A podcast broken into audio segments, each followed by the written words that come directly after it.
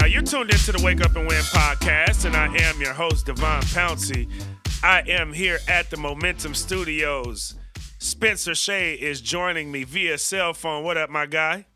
We out here, man. We Reporting from an undisclosed location in the heart of Portland, Oregon, my friend. I'm trying to be in the streets today, trying to get a, a feel of the temperature of what's going on. It's a big day, Devon. So, Huge day. so last week you talked about how you're getting ready to start like roaming around. So this could somewhat Yeah. become a norm for some segments when we do have Spencer on here. Where today he's reporting live from the streets of Portland, Oregon. Next week he might be reporting live from the streets of I don't know Chicago, Illinois, or some something crazy. Yeah, I'm going to be out and about, bro, because I think it's mad important. There's so much information getting spread around, and I think the way that it's being received is it's it's you got it's I'm trying to put my finger on the pulse here, man. got it. I got to go hear some stories, bro. got it. I can't I can't keep up, Devon. I can't keep up, So man. it's There's just too much going on. I, I gotta be as, as moving as quickly as the information is. Let's put it that way. at least an attempt because this information moves fast today, baby. This is an on demand society, whether it be how you consume media, whether it be just the fact that the internet has become more and more relied upon as times progress. So good luck. yeah, I'm gonna need it. good luck beating information, brother, because uh, Yeah. yeah, all I got to do is tap Twitter, baby. You might be on some highway, you know, Woo. down in the Midwest, Man, but uh, I've been, I've been all it is is a click in, for bro. me. So good luck. hey, but you know what, man? But you know what, bro? No, but for real, it is gonna be a win share regardless because I'm gonna see a bunch of people that I haven't really been able to see since they're in other places in the country. So, you know, I'm gonna go, uh, like I said, shake some hands and kiss some babies. I, I I'll love be it. out there, I'll, and I'll definitely be calling in a wake up and win, and we'll uh, and we'll talk about it. A- absolutely. So I don't have any win share announcements today. Um, there's obviously a lot going on, but we got to talk about the real stuff first. Um, you know, one thing about being a podcaster, man, especially when it comes to this platform in particular, we do this thing here once a week. So a lot, as we just talked about and alluded to, the speed of information, a lot can happen in between one Thursday and the next when we Right. record our podcast, which is on Thursday. So um Friday morning, after we had already recorded Thursday, we released the episode and the Supreme Court overturned Roe v. Wade uh, in regards to abortion rights. Had a huge impact on society. I mean, everywhere I went, you know, there were emotions ranging all over the place. I mean, having to get that information on the way into work, like I even had coworkers who had to just like say, "Hey, I'm on my way to work right now, but like my emotions are crazy right now. Probably not the best for me to be in at work following this decision. Totally respect that. Um, and then just being at work and just seeing people of all types of different backgrounds come in and and speak to their emotions and their concerns and you know just this historic landmark decision which for me I don't think was for the better. Obviously there's another group of folks out there that will say otherwise but as for me and I'll let you have the autonomy to speak for yourself Spencer in this regard but this wasn't a decision that I agree with. This wasn't a decision that um, I was a fan of, but I also am aware that Spencer, you and I are two guys talking on this podcast, speaking about Right. a, a, a, an issue that directly impacts women, indirectly impacts men as well. So we can more so probably speak from that lens, but certainly directly impacts women and, and the choice that they have to be able to go and get an abortion. Um, so you know, for starters, I'll just say I, I feel for those women. I, I sympathize with those women. I advocate for those women. Um, and, and obviously, I believe our elected officials need to get to work and figure out some way of codifying this thing um, and, and really pushing back against the Supreme Court when it comes to these decisions. But one thing that I could sort of say has gotten under my skin the most, not the most, but has gotten under my skin, especially in the space that I'm in, um, just seeing so many women have to come out and speak their stories about when they had an abortion, not because they want to, but because they feel like a boundary has now been crossed and they have to tell their stories.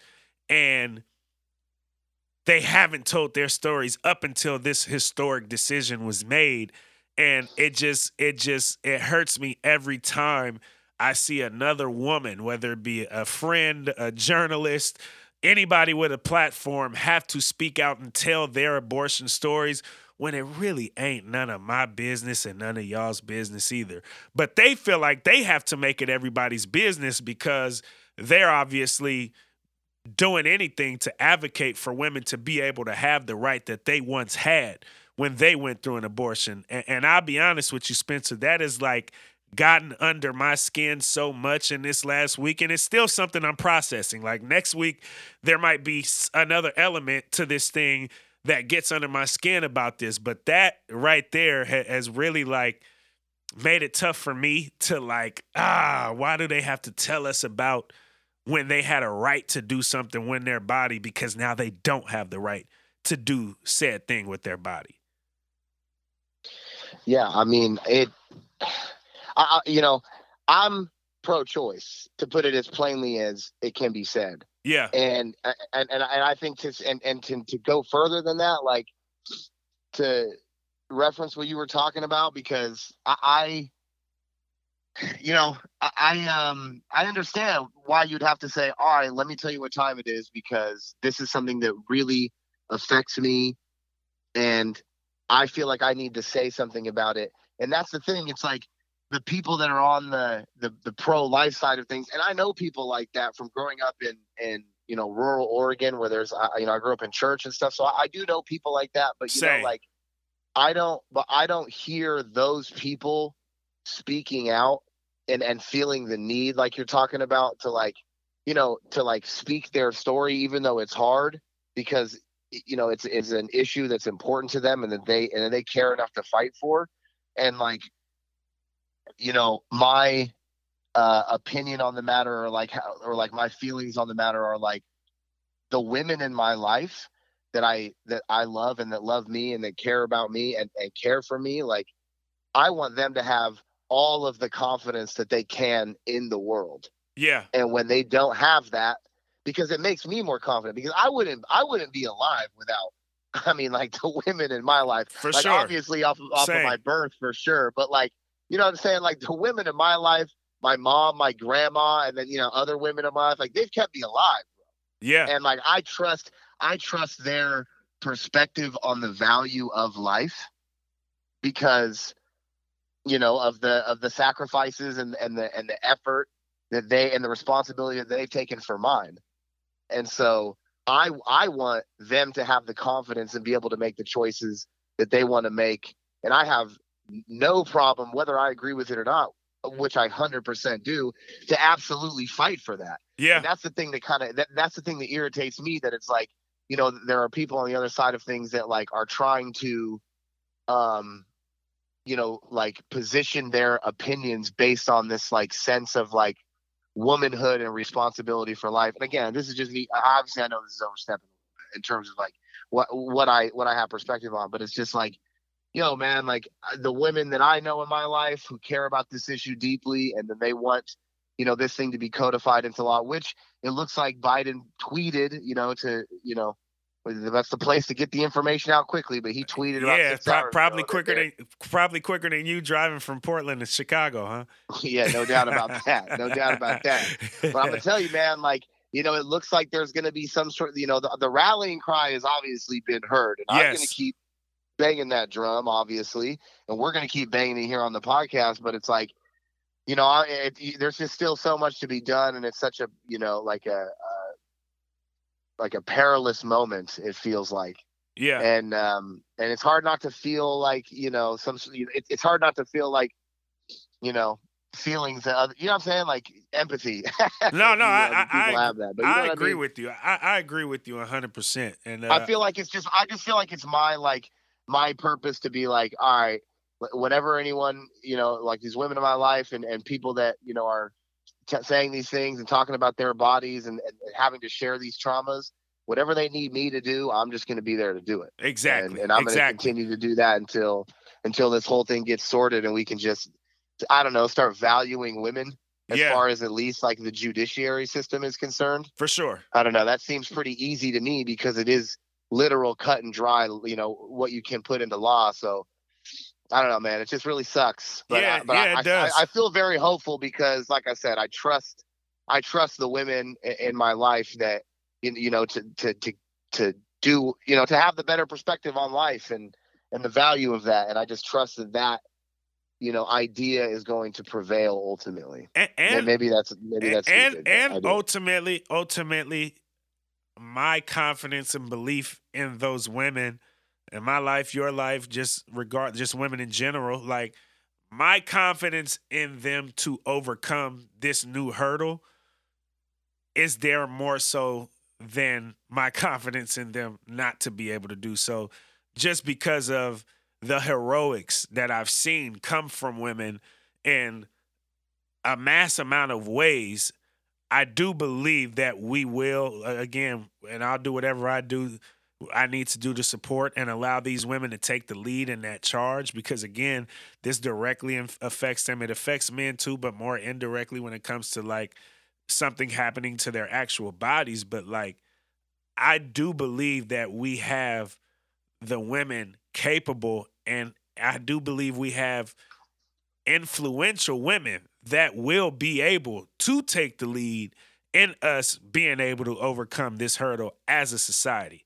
So that's kind of where I'm I'm standing in all of this. Like it's easy to be down and depressed and and sad about what's going on and what's happening and you have every right to have all of those feelings and all of those mo- emotions because this is just outright horrible in my opinion but at the same time for me personally I want to lean into the strength of women. And if that does mean we've got to be sad at times and at points and we've got to feel different feels at particular times to lean into what all compiles to become the strength that I've seen women uphold in society in my lifetime and historically from what I've been able to read, research, gather, so on and so forth.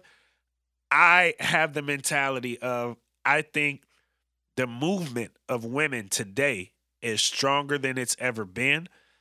I think the influence of women today is greater than it's ever been. And I am personally going to lean into that, support that, and do everything I can from my position as a man to enhance that because I think that's what it's ultimately going to take for us to overcome this and decisions No that men are a part of that really just Well- shouldn't be a part of.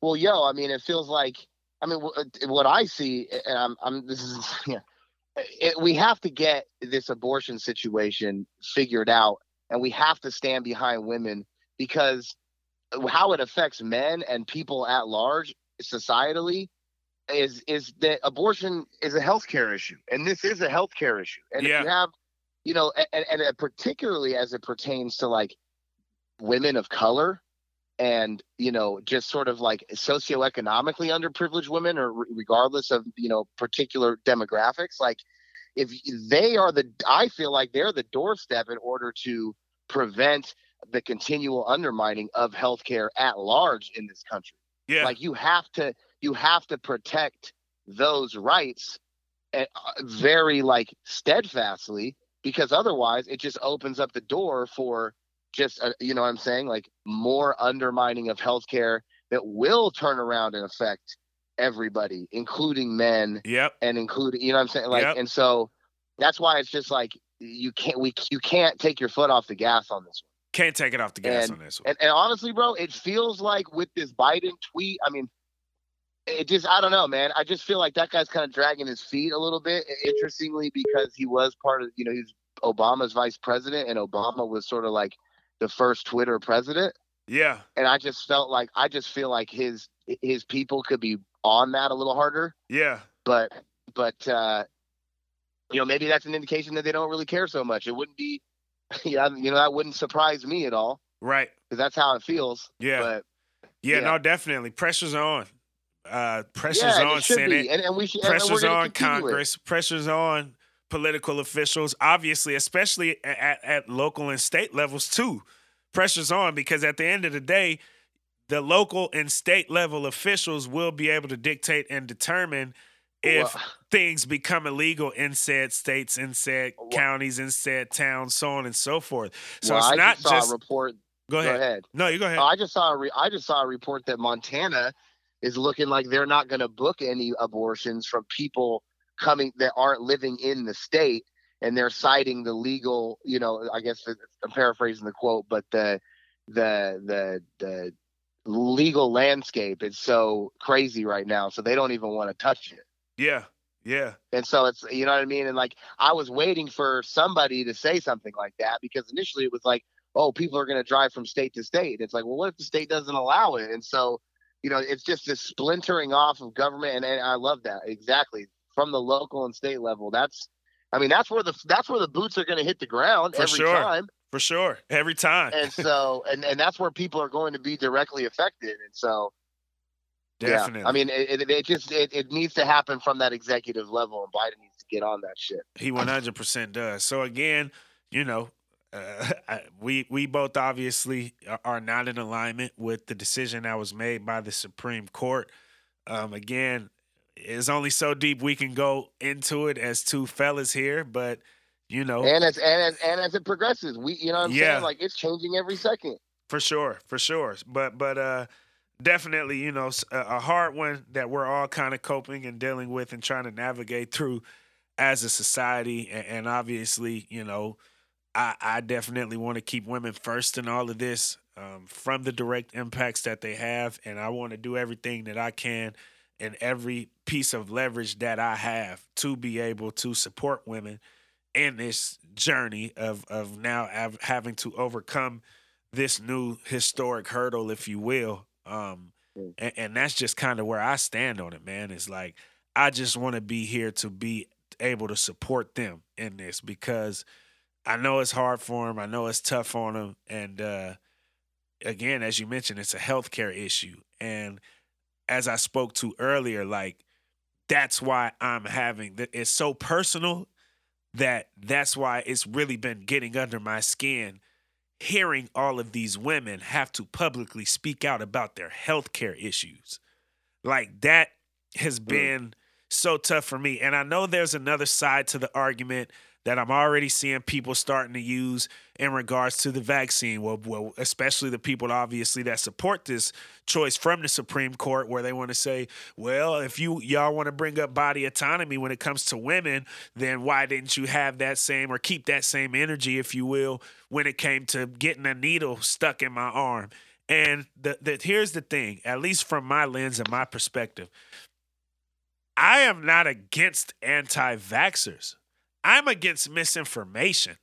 And a lot of folks that didn't want to get the needle in their arm, whether it was regardless of what you identify as, if a person was just delayed because the lack of trust in the healthcare system, I can 100% adhere to that. If a person, especially for black people, people of color, people that have been let down time and again, and most often by the healthcare industry, those reasons are legit to me. But a lot of the reasons that were being put out there was because of flat out misinformation. And we started to try, or people attempted to try to make misinformation true just because they simply didn't want to do it. When I felt like there were so many other ways to be able to civilly have that conversation about the vaccine, but it wasn't going to happen civilly if you were spewing misinformation. like, Yo, like, and it- that no, exactly is bro. the That- biggest problem there. It's like don't try to compare the two when one of them we're talking about it from a misinformed lens and another one we're just talking about it from straight up taking away a person's right to be. Yo, it's it's two so completely different because- things. Yo, that's so crazy because I have a a a friend, some couple, a couple, some friends, and uh, uh, the gal was a teacher, Yeah. a school teacher. It's all she ever wanted to do um, here in Oregon, and by the time that uh, you know at the height of the vaccine, you know uh, mandates when sc- certain schools were um, saying that you had to get vaccinated if you wanted to teach there, she declined that and quit her job because they her and uh, her husband wanted to have a baby. Yeah. Now they just had their baby, Uh their their their daughter at the beginning of this year, Uh huh. but they but she doesn't she's not a teacher anymore. And she was like, and when I had the conversation with her, she was like, Well, I'm afraid that the vaccine is gonna like, you know, disallow me to have a bit like my ability to have a baby. Yeah. And I was like, yo, I don't know if that's exactly true. You know what I mean? Like yeah. it, like I don't think that you can say that that's true at all. That sounds like misinformation. And to put your career on the line for that is just so crazy to me.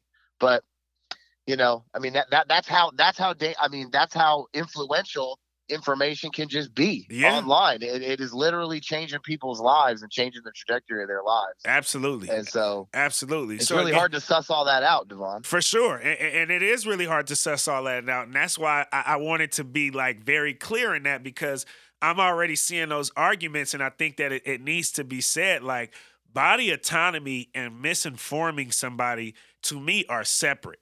Like if you don't want to get the vaccine, I I'm okay with that being your boundary. Just say I don't want to get the vaccine because I don't want to get the vaccine. And guess what? That's enough for me. The problem is people get to talking too deeply about why they don't want to get the vaccine and we find out that a lot of the reason is because they're just flat out misinformed. And that's mm. when it becomes an issue in regards to the vaxxers and the anti- anti-vaxxers and then those conversations and those two groups get like pitted up against each other and conversations get manipulated into things such as body autonomy. you know what I'm saying? And, and, and Sure. that's not what I personally speak to when I sound like I come off as somebody that's like pro vaccine or supports getting vaccinated or even publicly speaks out about me getting vaccinated. And again, even that is my choice to want to do so and to do so. But also, for the folks that don't want to, it's not that you have to have an explanation for me at all why you don't want to, but don't make one up. You know what I'm saying? Like, like you don't even have to explain to me at all why you didn't want to get vaccinated. But too many people that didn't get vaccinated got to explaining, and that's when they lost me. That's when they they Hey, got to talking and explaining, and I was like, that, huh? Some some people got to chill out on that talking, bro. It ain't, it ain't for everybody, dog. That's when. like- that's when. And, and then again, and then all of a sudden you get thrown of this to this side of like being pro-vaccine and being against anti-vaxxers. It's like, nah, dog. I, I I mean, I did what I did, and I made decisions that I made for me and the people around me. Like, if you make a decision for a different reason, that's okay. I'm not here to investigate why you didn't get vaccinated. The problem is you got a little bit too willing to tell me why you didn't get vaccinated. And now I'm hearing all this fluff and all this misinformation. And now I'm rebutting that. I'm not rebutting the fact that you decided not to get vaccinated because it's your body and it's your choice. Cool, that's all yours. I'm not judging you for it. I'm not looking at you no different for it. Where I get to judging and looking at you different is when you start explaining some shit that that isn't. No, exactly. It's like it's like I'm I'm never gonna not like you. I- I'm never gonna not like you because you want to make your own choices. But I definitely will not like you if you're stupid. Yeah. You know what I'm saying? and, and that's been the big thing for me, man. Is like stop trying to compare body autonomy to body autonomy. Like have your boundaries and set them. I'm a okay with that. But don't start telling me misinformation. That's where the problem lies for me. And that's where I think the problem lied for many, but it got manipulated back into this body autonomy conversation. And, and it's Yo, just I mean, and that and and it sucks because you know we're we're leaving this like you know these interpretations and these ways of defining things up to this clearly flimsy court system yeah, and and and clearly corrupt. at that. absolutely. Absolutely. And so, but but I mean, I mean, it's this why it's just so important that you got to have the conversations and we have to codify this stuff because other otherwise we're just going to keep having all of this this crazy talk going around, man. We really just need to get through these things so we can start focusing up on, you know, more big picture stuff. Like it should not be an issue in 2022 that women don't have autonomy over their own bodies. For sure. It's For just sure. it's just it's archaic. Yeah. It doesn't make any sense. Yeah. You know what I'm saying? And, and so I don't know. We'll, Yeah. we'll see, man. I'm like I said, we're strapping in, bro. I'm not like I said. I'm on these streets and I'm talking. We're Absolutely. getting, we're getting the info, man. People are feeling people are feeling strong, bro. That that's Definitely. that's that's the big thing, man. Imbue the people with confidence, man. For sure. imbue, For sure. imbue women with confidence. That's what we're doing out here. Absolutely. Transitioning, we got to talk about it. I hate, I hate, I hate that we have to talk about it. And I'll obviously get into the reasons why. But Charlotte Hornets, Miles Bridges was arrested in LA on the eve of free agency, which is today. And we'll talk a little bit about free agency today, but I'll more so dedicate free agency to next week's episode because I want to actually give time to allow things to actually happen in free agency before we take a deep dive on it. But um, Miles Bridges got arrested in Los Angeles. Um, I'm reading from ESPN right here. Horn- Charlotte Hornets forward Miles Bridges was arrested in Los Angeles on Wednesday afternoon and booked on a felony domestic violence warrant. The Los Angeles Police Department confirmed to ESPN on Thursday. The LAPD did not release details on the charges, but it confirmed to ESPN that Bridges was released later Wednesday on a $130,000 bond and is scheduled to appear in court on July 20th. I also read elsewhere that the alleged victim in this situation uh, did have to receive medical attention. I don't know to what extent. And obviously, with Wednesday being just yesterday, this is still a fairly new report. And there is a lot of details that we probably don't have about this because it is so new. With that being said, we're going to lead with women here on this as well. Obviously, I hope feel she's okay. I hope she's okay. You feel for the alleged victim. Um, you know, obviously, you know, again, this is all allegations here. We're speaking of a lens of from a lens of allegations, but if the alleged victim was indeed violently treated by Miles Bridges, um, you feel for, you know, that's a traumatic experience from the point of obviously the violent act and thereafter when she's just going to have to kind of be dealing with the triggers of the trauma from said violent act from Miles, Miles Bridges. So certainly want to lead with supporting the alleged victim and sending our well wishes to her and her wellness at large. Yeah. Yeah, and her safety. And uh, I mean, if this is an issue with them, I mean, I hope that she, you know, is is free from that, you know, from him. Yeah. You know what I'm saying? And, and in terms of, you know, but not being subjected to that kind of abuse again. And it'll be a really, really happy day for me, Devon, when we get to talk on this podcast for an hour and not hear another story about women being abused. But yeah. you know, and, and, and- and especially by, you know, a professional athlete, a black professional athlete. Yeah, for sure. And I, and I think even more so with that black, white, any professional athlete for me is more so where I stand on that. But but but even beyond that, like this is kind of going away from the women part, which is why I wanted to make sure we acknowledge that first. Speaking of Miles Bridges in particular, um, one thing I feel for is like intersectional folk. Obviously, I host an intersectional podcast with the Wake Up and Win podcast right now. And Miles Bridges made the decision to become an intersectional athlete as he was an athlete rapper. Now, obviously, my number one genre that I support is rap, hip hop, so on and so forth. And I, I am well aware of violence. I'm well aware of the content within rap, hip hop, especially in particular, like street music, if you will, which is the type of music that Miles Bridges produced. Like his content was was definitely rugged. It was hardcore. It spoke to violence. It spoke to things of that sort. And I have more of a soft spot for those people that rap about that content because I know oftentimes they get stereotyped and they get stigmatized for the music they're making rather than who they are, especially coming from an, an inner city neighborhood myself.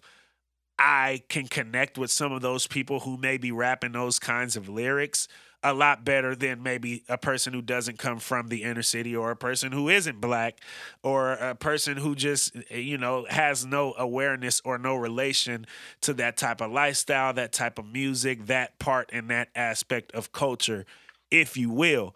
And what I hate about it in Miles Bridges' case is, you know, a lot of these young athletes are looking up to the Miles Bridges of the world. They're looking up to the Damian Lillards of the world. Obviously, we could speak historically and the impact that guys like Deion Sanders have had, Shaq has had, um, from more of a cultural standpoint, Allen Iverson has had when it comes to the intersectionality of sport and culture, particularly basketball and culture, if you will. And I'll even throw football in there as well because football is also, or the NFL in particular, is also a primarily black league, as is the NBA, which Miles Bridges plays in. But there is a responsibility that athlete rappers have with the platforms that they have, not only as an athlete and being able to allow for that avenue to be a pursued avenue and become more normalized for athletes that do indeed rap, but also for the rappers because the rappers are fighting a fight to this day. I mean, one of them is fighting against being able to use lyrics in in in court and and that's a fight that rappers are facing today right now is to not allow their lyrics from their music to be able to dictate their court cases and so on and so forth. I don't want to see that for young rappers because they might be rapping about something that is totally not aligned with what actually happened for said case. But when you have a situation like Miles Bridges and you do commit a violent act, and you rap about violence, regardless if that the violence looks the same from what's in your music and from the crime that you actually committed, allegedly, the stigma only becomes more negative against people that are pursuing said avenue. And it's an avenue that's going to continue to be pursued because the cultures are so closely connected. And I support those cultures being closely connected because I come from those cultures. So I hate to see when you feel like there may be like a lack of understanding of both subjects that you are now intersecting and you're kind of just doing it for the sake of doing it or because you think it's the cool thing to do. It, it just, it, I hate to see this happen and this feels like a step back for folks in that intersex intersectional space space of athlete rappers. And I even think of like I cover college basketball more in particular. And Zeb, you know it. There's a guy at the university that I cover that comes right here to the Momentum Studios and and records his music. He records his raps. He's a rapper and he's also an athlete. But I also understand like there's been stigmas against that in the past. And although I think that kid is very good and hasn't proven to to be like this bad guy, it's always in the back of my mind like I hope that this rap shit doesn't interfere with his ultimate path as an athlete, not because of him, but because of whoever said decision makers are that that have cachet over his career path. And I and I always think about that. And again, Miles Bridges, I just felt like took a step back for those that are in that intersectional space where I think somebody like a Damian Lillard had taken a step forward for those that are in said intersectional space. It, it, it kind of like rubbed against each other instead of all pushing a progression forward for those that that are doing said thing and being athlete rappers.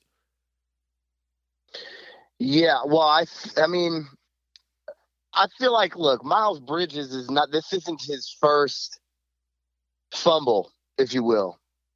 You know, and uh, I um, it's like guys cough it up every day but not not every day are are guys with that kind of talent and who also are doing you know a multitude of sort of intersectional things that put them out into the spotlight and to to the effect that that he is in right now. Yeah. And i think that you know like Damian Lillard is a good example but he's not he, he's not the rule. You know what i mean? He's the exception it's very difficult for guys to be able to find a work life balance and a hobby balance. I mean, in any walk of life, but yeah. Dame's ability to do that and have them all sort of push harmoniously toward his brand and toward his ultimate success, that's an exception. And so you know, it is really difficult and it is really, you know, like likely or it can be potentially likely for, you know, this rap shit to, to jam you up. Yeah. Especially if you got a lot on the line. Eh, yeah. And and and and the way that I see it is is like, bro, you're 24 years old. You're you know you're you got you got these some some fish you know in some baskets here that could really like feed you for a long time Generation like- for generations. G- generational wealth is Yeah. what we're is what is on the line for this young man Yeah. And and and and, and what it makes me think about bro excuse me is that you know we talk all the time about because you're right it's not just black athletes it's athletes all the time. Of course the 24 hour cycle gets a lot more play off the black athlete. I'll just leave that there. But the other ones the other guys you, you know the mlb guys let's say they usually get their in and outs real quickly. That doesn't stay on the on the pages for very long. Yeah. but that's beside the point the point is is that we talk all the time about man you know there's like this domestic violence problem in professional sports. And everyone's kind of going i go huh i wonder you know, i wonder what's the, what, what that's about. And it's like well you know you guys are over here talking about protecting these these valued assets that you're putting hundreds of millions of dollars on their head. It's like dude why aren't we giving more like mental health and therapy and like trying to be on top of that? Not just from like a from a professional standpoint as- far as professional sports are concerned but like right down to like schooling and, and then into college and it just seems like and i'm just trying to look pragmatically at it from a business standpoint. I'm just like okay if you guys are over here having to like dodge and spin all these stories of these of of your you know of your employees coming out doing wild shits then why don't you just get on top of that and and try to offer some sort of like healthcare related you know Support. support yeah. that, that that's what i that's what that's what just baffles me Yeah. it's like you know and and and i think that it would be beneficial to people because i mean i don't know man like it, it's hard for me because you know like i come from a place that's not you know like that that you know you could categorize as as not a great neighborhood and so like and i'll just put it plainly like you know the the concept and like the activity of like domestic disputes in you know lower income areas and places that I grew up like that's not something that's gonna like a, a, a lot of the times like ring a lot of bells for people you know what I mean yeah. and so I think that that kind of behavior and I mean I, I I can't pin down exactly why that is but um but uh you know it's like that that behavior is just the type of stuff that becomes learned and ingrained in habit Yeah. when you live in places where it's like every day some it's going down like that you know what I mean like right. and so that, that those habits they get formed and i think that it's you know like tr- probably tra- i mean probably trauma based why people like carry those habits out into adulthood regardless of successes that they're afforded but it's like it just it just to me it just goes well then just care more like offer more support because you're trying to protect are you trying to protect your you know the, the the guys that are making you money it just to me it just seems so cut and dry in that people drag their feet on it, it's very indicative of something else Yeah. that that maybe they just don't.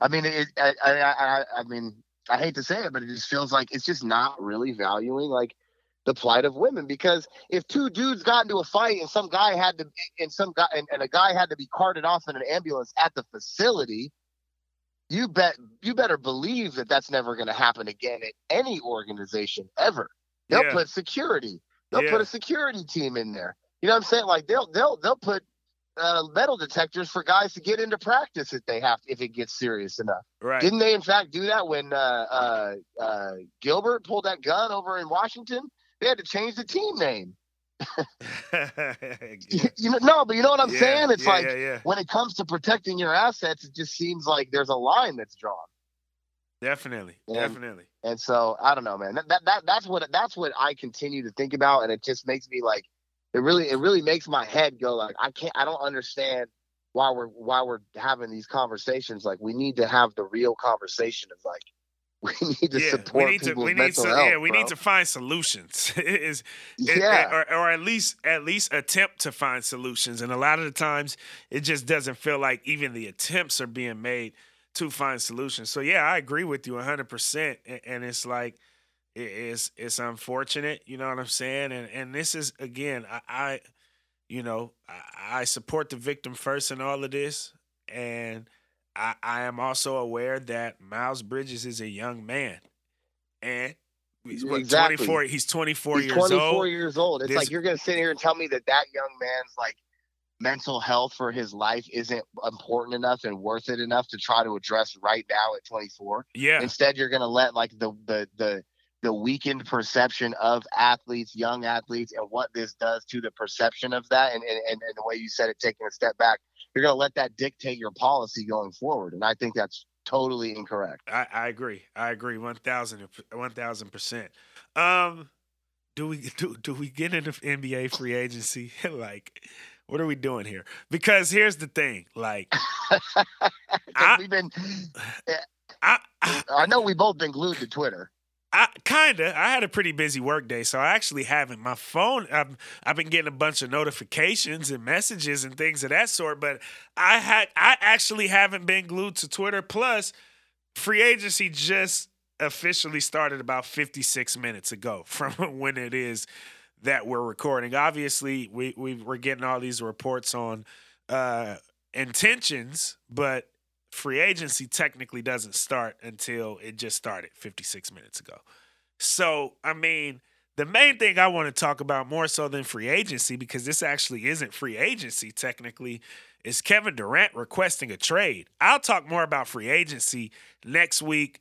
Um, we'll probably have a guest on to come talk about it as well, because I do want to dig deep into NBA free agency. This is just more coincidental timing because Kevin Durant ain't no free agent, but a couple days ago, Kyrie Kyrie Irving opted in to this upcoming season of his contract, and a couple days later, KD says, "Hey man, I want to get traded." And obviously, with all the moves that are going to be happening, happening, and all the shuffling that's going to be happening, it's no surprise, timing wise, that KD would request a trade at this particular moment in time, especially being that he really wants out because this is when the most shuffling is happening across the league anyway. But what are some of your initial thoughts on this, bro? He ain't fooling with the Nets no more. you know, my initial thoughts are just these these guys are wild. like these You, dudes you want to know my initial thoughts? nuts. You want to know my initial thoughts? yeah. my initial yeah, thoughts are Dubs and five. We got the league in a frenzy again. Dubs in six. It don't matter how many games. Dubs win. Yo, We got the we got the league in a frenzy again. It's- Every time we win, we shake that uh, free agency summer up. And free Ew. agency, think about it. Free God, agency ew. summers have not been this lit in a couple few years when the Warriors wasn't winning. Now all of a sudden you, we bro. winning again, and the I- internet is gonna Tell broke. you, bro. Listen. Internet's broke. Listen, I'm gonna tell you, bro. It's what what it is, bro. The Golden State Warriors ended up getting the win, got the whole league in a tizzy, and now everybody is looking at who else but LeBron James. He's the only guy, dude. He's the only guy. That's why Brian Windhorst comes out with a, a deep sigh on ESPN and he goes, It looks like the Lakers have said they floated out an idea to have a package for KD to come play with LeBron. That's insane. Did you hear what I just said? And then- yeah, I then just heard you say that. I, I, And then I, people I, I saying, didn't hear that actually, Kyrie but too? oh yeah, Oh, dude, it just it just happened. okay. It's very Because the main thing that I've heard was that was that KD wanted to go to the Suns, but the Nets said they got to get Devin Booker in return for KD. yeah, he said he either wants to go to Miami or to Phoenix, which it's like whatever, dude. Eh, The fact is, is that you can't beat Golden State unless you have LeBron. Yeah, pretty You can't much. beat him unless you have and, LeBron. and, dude. and even then, eh, they beat him three times out of four. Ex- no, exactly. They bro. beat him Exactly. three. That's Like, like, let's acknowledge that too. He's the only one to beat him. Obviously, we we know that Kawhi Leonard beat him as well, but we also know that Kevin Durant and Klay Thompson both went out with with season-ending injuries, and and, and so. We know there's nobody in the basketball world that would sit here and tell you, had those guys not going out, that the Raptors had a chance at winning that series. I don't think so. I don't think that they did. No, no, You, I and- mean, I you or you or anybody else don't think so. a lot of listen, uh, Kawhi Leonard is great, and a lot of people seem to think that regardless of whatever happens with the KD sweepstakes, that if if it's a sweepstakes at all, by the way, I just want to let, let's. I, haven't been seeing a lot of people do that. Like, you know, eh, the, the LeBron. We talk about the Steph Curry influence on the basketball court and what it means to like the the ethos of the game, but yo, from a player perspective on on the negotiation side of things when it comes to that front office business, LeBron James is the blueprint. Yeah. And these guys are taking taking the original like the, the decision and they are blowing it up in terms of what it, its impact on just the headache and the struggles and like the the monetary you know uh values of players everything is is nuts right now nuts. everyone's getting paid an obscene amount of money to play Dubs. basketball in places they got they, they're going to get played in basketball basketball in places that do not have a snowball's chance in hell of winning a championship yeah. and so I don't I don't know what you can do as a front agent, a front office guy looking down the line and say, okay, unless we all decide that we're going to spend five hundred million dollars each season on a roster, we're never going to win. yeah. And and I think that and I think that that idea is being generated from players who are saying they're just too quick to somebody said on Twitter today they're like okay so why why as a team would you give up so much for a guy like Kevin Durant who's on contract to be like all right well he's on a 4-year deal or whatever the case may be but because he's Kevin Durant he can just it doesn't matter. If you guys get 40 wins and you don't make the the second round Kevin Durant's just going to force his way out via trade again like these guys like the contracts don't mean anything to these big time players anymore in terms of where they're going to stay Oh, it meant something. to, it think- meant it meant something to Kyrie Irving in regards to where he's gonna stay. well, that's why I think it- that that's why it feels so funny the timing of it all for him to opt in and then KD be like, "Oh yeah, I'm out too." Like that doesn't really make sense. And then you see another, you know, probably completely unfounded report that they're interested in playing together, just not in Brooklyn. And it's just like, what are you guys talking about, bro? Yeah. Like, what are you talking about? Because as far as I'm concerned, if I'm Kevin Durant, if I want to be talking about anything, I'm talking about winning an NBA championship. And I'm sorry, but going to Phoenix or going to Miami is not how you're going to win that NBA championship. I'm assuming he thinks that in the Phoenix scenario that he would still be playing with Devin Booker and Chris Paul. Hell no, Phoenix ain't to give nothing. We, uh, we now we now I mean, know Brooklyn- that, but Brooklyn- I think Brooklyn going into it, KD nothing for I I, Devin I, I think going into it, they they thought DeAndre Ayton and maybe some other pieces, Mikal Bridges. I don't know. You know what I mean? Like maybe Yeah. they thought that that was an option, and Phoenix wasted no time shutting that theory down. Yeah, I'm glad that they did, and I and honestly, I think it's better for both of them. Again, it's like you're not going to win. And, and I don't know, man. It's it's again, if you're Kevin Durant, I'm going okay. I've tried everything. I got to go play with LeBron, and I think that that's the right choice. It's like, bro, you've already done everything that you can to like sully whatever. So if if he's going to go play with So if he's going to go play with LeBron, I'm assuming that the Nets, if they wanted Devin Booker from Phoenix, they definitely want Anthony Davis from the Lakers. Well, let me ask you this: Would you go, and then the money makes sense, and I would have to put some sweeteners on it, but would you go AD and Russ straight ahead for KD and Kyrie? Yes. And the reason You I would do that. and the reason I would do that, the reason I would do that is obviously I think just mano y mano, Kevin Durant is better than Anthony Davis, and I think mano y mano, Kyrie Irving is better than Russell Westbrook. So let's just start there. I, I just think the better tandem is that. too. it seems like, and you know that that decision is not going to be finalized without LeBron having some kind of say in that. And it seems like LeBron and Kyrie are patching it up. Because we obviously well, know I that mean- they got a bit of a history together, but they also have won a championship together too. And that has to be taken into consideration. In regards to these two dudes being able to get to a point of patching it up. Now, clearly, this shakes things up though, because I mean, I know you said that there's reports that Kevin Durant wants to be traded from Brooklyn, and you would assume that some of that has to do with the shenanigans that Kyrie Irving has been through as a Brooklyn Net. Is that directly correlated to Kyrie, or is Kevin Durant blaming the Brooklyn organization for the for the shenanigans that Kyrie Irving went through? Because he essentially well, he essentially did that against the city, the mayor. Like he went to bat for Kyrie last year in regards to the decisions that were being made from the NBA all the way up to the New York mayor. And so I'll tell you like this. Is it bro. one of I'll these things like where this, like he just wants to get out of that market? He know Kyrie at worst only has a year left in that market because he only has a year left on his contract. And I, I could believe that Kyrie and KD still want to play together, just not there. I mean, I, I, I don't know. I, I, I don't, don't either. I don't either. That, that particular report, I don't know about. Yeah, and I don't know who you got. Who I don't know how credible the source is that reported it either. But I'm just going based off of you well, acknowledging you this, that report.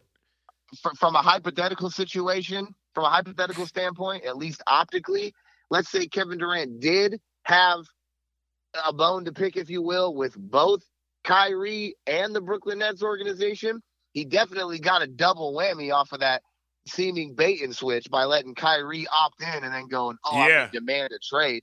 Yeah. You know what I'm saying? Whether that was his intention or not, he kind of hit them both over the head with that one. For sure. Agree. And, and and, and like I said, you flip the you flip the whole thing on its ear. But I, I mean, here's the thing, man. I I don't think it, it needs to be really clear that like just because LeBron James is the blueprint for this like you know uh uh just the the empowerment of the player over the last geez, how long that guy been in the league now? Almost 20 years. Um, he's he's definitely the architect too. Yeah. You know what I mean? So like the decision making is happening all from him. He's Don Corleone. Let's keep let's Don keep it a buck right now. You gotta know this. You gotta know this, man. He's LeBron James. He's the only guy that when he goes to your city, you just made a billion dollars. He's the only guy that can demand that.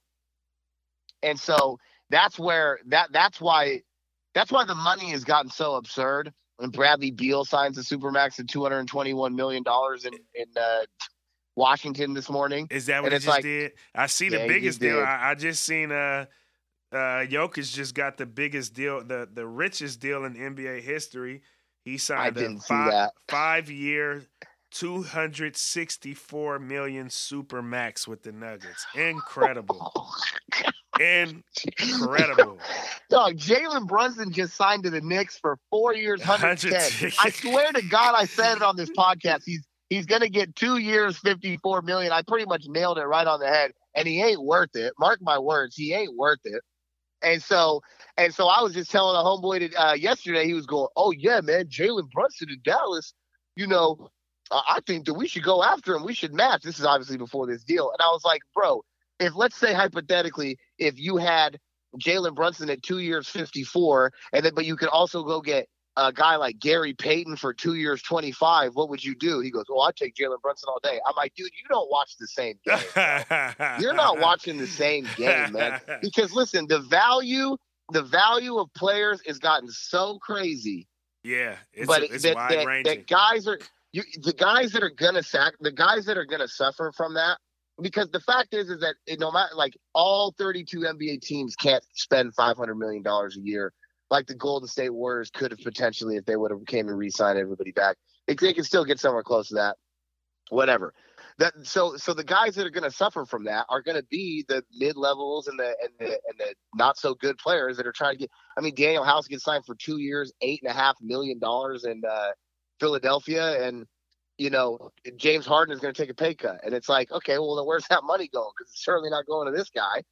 Yeah. You know what I mean? Yeah. And so that that's why it's so crazy to me. It's like if you're going to sit here and you're going to like manipulate the futures of all of these different NBA teams and NBA teammates, your coworkers. Just to Kevin lose Durant to the Dubs. You say what? Nothing. Go ahead. I'm just saying, dude, you need to go win a championship. And right now, it's Golden State. So if you're not going to go play with Giannis or LeBron, then I don't know what you're talking about, Kevin Durant. That's my opinion on it. Because it's like, bro, you're good, but so is everybody else. I throw dude. jo- I throw Joel Embiid in there. I think KD and Joel Embiid over there in Philadelphia would be a problemo. I think it oh, would it would be a problemo. Yeah. And now they can do it because Jay. I mean, it's all up to James Harden though. But I, I well, like James Harden chemistry is a big- already or James Harden already said he's not opting in. He's planning on re-signing with Philadelphia, but he would have been making like I forty-seven know, million man, a but you still got. But listen, but they just signed talking about all PJ this money. Tucker. They just signed PJ Yeah, I Tucker. saw that. They got PJ. They got PJ. That's a nice one. But It's I'm a nice one. it's like all of that's good and well on paper, but you gotta have chemistry. The Golden State Warriors. I mean, come on, man. Yeah, They're the they're the gold standard. Pun intended. we go blooded too. we go blooded too. Man, I swear to God, every year the Golden State Warriors win. This dude's on cloud ten. I can't get him to come down for nothing. You would It's be gonna be a you long- would be too if it was the Blazers. I wouldn't know how that feels. And I'm friend. surprised you ain't said nothing about Kevin Durant potentially becoming a trailblazer. Well, yeah, I heard Stephen A. Smith said that he's here today in Portland. Did you hear that? I didn't. I, again, I haven't really been on the phone so much today because I've been working, man. I got a job too, but now is my time to start playing catch up after we get done recording this podcast. And obviously, here you are filling me in right now as we record. Yeah, Stephen A. said something to the effect that there's a basketball camp happening in Portland today, and that, the, that Kevin Durant is allegedly in attendance. And who is he going to kick it with if he's in Portland? There's only one guy, Dame Dollar. Dame Dollar. But I just think it's a pipe dream, bro. No chance in hell. It's not to happen. But if it did, I would. I tell you what, dude. If it did, I'd, I'd buy real estate in Portland. Yeah. try to get more. Yeah, I- yeah. I'd buy a, I'd buy floor seats or something because I'd be like, I need to see this. The hell, I the hell with that road, the hell with that road trip. That huh? road trip. I'm staying home, baby. I feel like I'm coming home, baby. the hell with that cross country road trip that you got planned in your head to try to catch up with the speed of information. nah, man. I was trying to see the speed of that ball zipping around, bro. I tell you what. Look, dude, I think that Kevin Durant and Damian Lillard would be the best. I, it just feels like I the love to best see it. fit. I'd it love feels to like see the it. best fit because because Kevin Durant has played with talent after talent after talent after talent. Steph Curry is probably the best point guard of all time already. Signed, sealed, delivered. But I don't think even maybe maybe Steph, but but but Dame, his competitiveness, man, his heart, his grit, all of that that he has that I that I don't think Kevin Durant had. I think the reason why Kevin Durant was able to win in Golden State is because obviously the talent of Steph Curry in that roster, but because it was Steph. Steph is the guy who goes.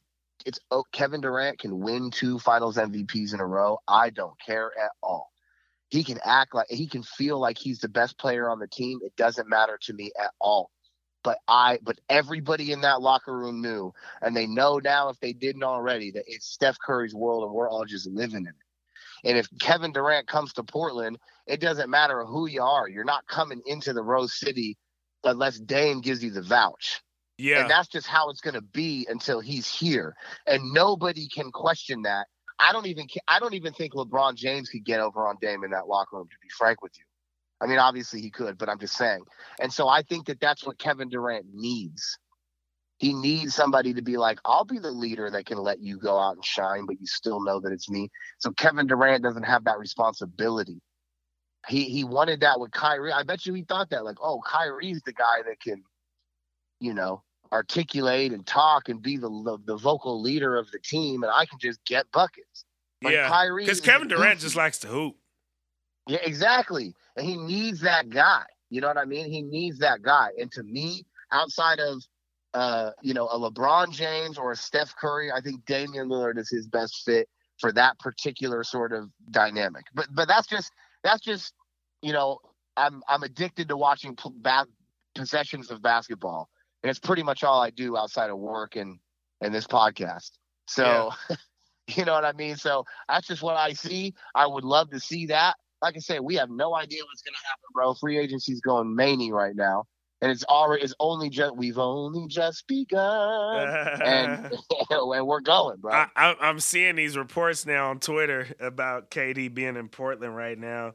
They say he's at Mike James camp, who who is from out here in Portland. And Mike James tweeted, "I don't know, so don't ask me. I don't know." right. Yeah, man. But again, we'll get deeper into that. Uh, you know, when we get when we get there. Like I said, I'll probably have a guest on next week. I've been talking to my guy, friend of the show. Speaking of friends of the show, man, we had a couple of uh, wake up and win alum, if you will, that had some pretty successful weeks thus far. Starting off with our guy Simba. Uh, he just released a song produced by the Dr. Dre, which obviously is huge. And I'm gonna just go ahead and say this right now, man.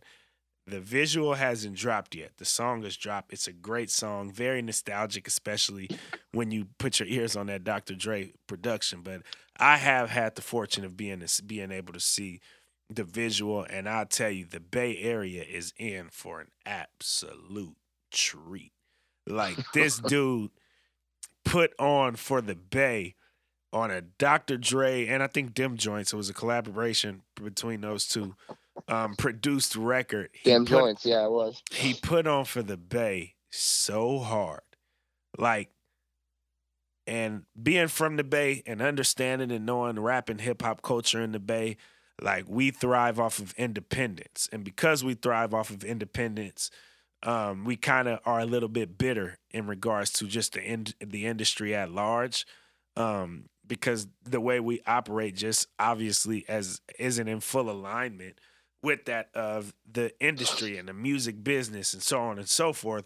Because we operate in an independent manner, which obviously gives us the control that we want that most places in the industry won't give. I mean, I can go into a deep dive off that, but but we created essentially we like enhance we probably have the greatest influence on the independent model in hip hop when you think back to the Too Shorts the e40s the mac dre's the list goes on in regards to like the model that we created for independent artists in the bay area. I don't think any mm-hmm. other region has.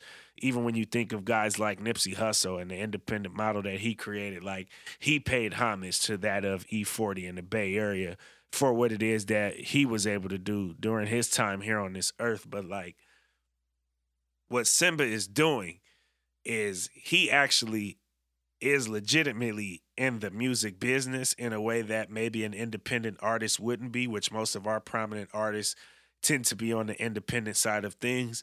Yet he is still putting on for the region and the culture of our region in a way that probably only an independent artist would because usually independent artists tend to be more like region region specific in their content and their approach because those are the people you can more so directly connect and correlate to to be able to like touch those people and obviously make an earning uh, to the best of your ability. And this dude has cracked the door for Bay Area artists in a way that I maybe have never seen from the rap perspective, at least black rappers in particular, um, or, or pretty damn close to it. It's been a long time. And so I'm gonna just tell y'all, man, that that visual, man, it, he put on so hard for the Bay Area and and the culture and what it is that we represent and and, and what our lifestyle is. But he's doing it on a level that I don't think is